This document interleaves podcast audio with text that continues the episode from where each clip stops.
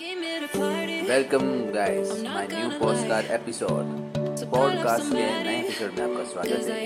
बने रहिए मेरे साथ अच्छी अच्छी शायरियाँ और म्यूज़िक सुनने के लिए।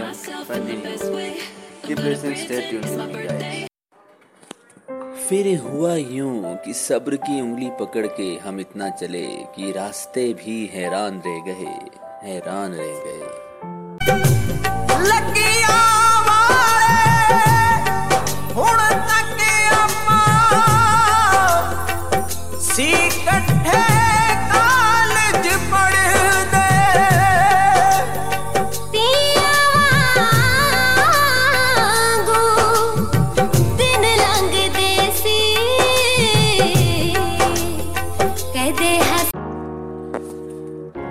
फिक्र बता रही है मोहब्बत जिंदा है अभी फासलों से कह दो गुरूर ना करे इतना गुरूर ना करे फिक्र बता रही है मोहब्बत जिंदा है जनाब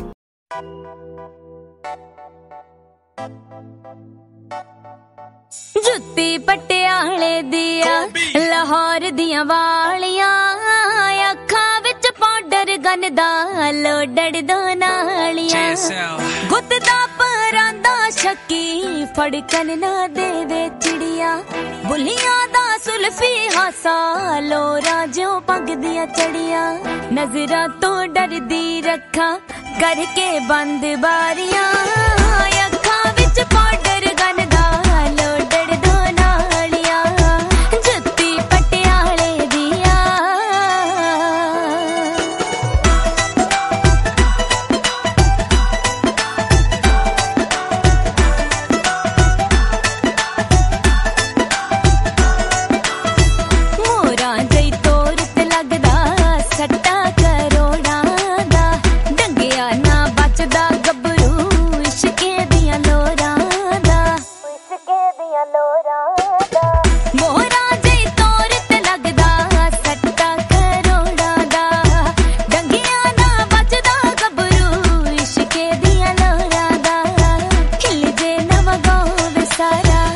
ਹਿਲ ਜੇ ਨਵਗੋ ਵਿਸਾਰਾ ਕੁੰਡਲਾਂ ਵੇਖ ਕਾਲੀਆਂ ਅੱਖਾਂ ਵਿੱਚ ਪਾਊਡਰ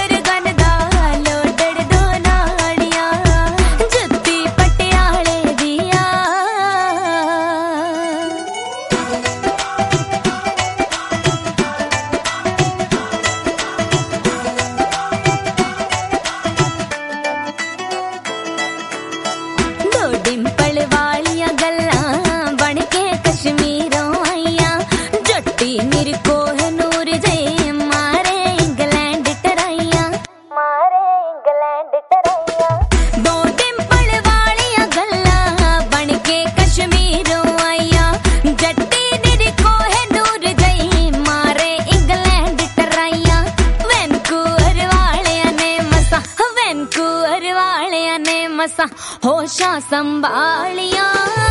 ਅੱਖਾਂ ਵਿੱਚ ਪਾਊਡਰ ਗਨ ਦਾ ਲੋਡੜ ਦੋ ਨਾਲੀਆਂ। ਜੁੱਤੀ ਪਟਿਆਲੇ ਦੀ। GSL baby ਬਿੱਲੋ, ਸਾਨੂੰ ਉਮਰਾਂ ਦੀ ਕੈਦ ਮਨਜ਼ੂਰ ਆ। ਭਾਵੇਂ ਤੇਰੇ ਹੁਸਨਾਂ ਦੀ ਪਹੁੰਚ ਬੜੀ ਦੂਰ ਆ। ਅੱਖਾਂ ਨਾਲ ਬਿੰਨ ਦੇ ਕਲੇਜਾ ਪਰਵਾਨੀ। ਸਾਹਾਂ ਨੂੰ ਚਲਾਉਂਦਾ ਤੇਰੇ ਮੁਕੜੇ ਦਾ ਨੂਰ ਆ।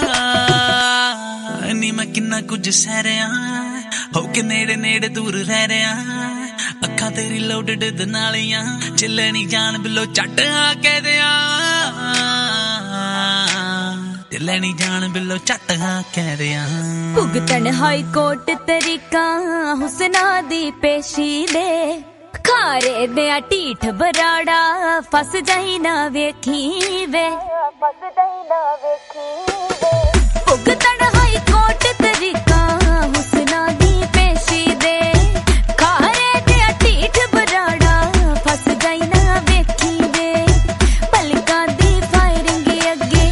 ਪਲਕਾਂ ਦੀ ਫਾਇਰਿੰਗ ਅੱਗੇ ਫੇਲ ਸੰਤਾਲੀਆਂ। ਅੱਖਾਂ ਵਿੱਚ ਪਾਊਡਰ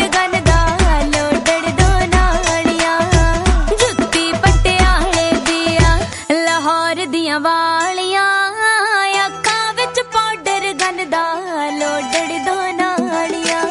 ਢਿੱਲੇ ਨਹੀਂ ਜਾਣ ਬਿੱਲੋ ਝੱਟ ਹਾਂ ਕਹਿ ਦਿਆਂ ਲੋਡੜ ਦੋ ਨਾਲੀਆਂ ਲੈਣੀ ਜਾਣ ਬਿੱਲੋ ਚੱਤ ਹਾਂ ਕਹਿ ਰਿਆਂ ਲੋਡੜ ਦੋ ਨਾਲੀਆਂ ਜੁੱਤੀ ਪਟਿਆਲੇ ਦੀਆਂ।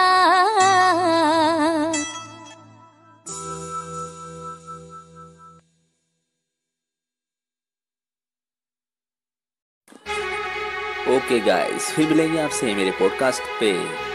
अच्छी अच्छी शायरी और म्यूज़िक लेके बेस्ट एंड बेस्ट प्लीज़ बने रहिएगा मेरे पॉडकास्ट पे। We meet you soon, guys. Keep listening my podcast, Science and Music. Keep listening, continue.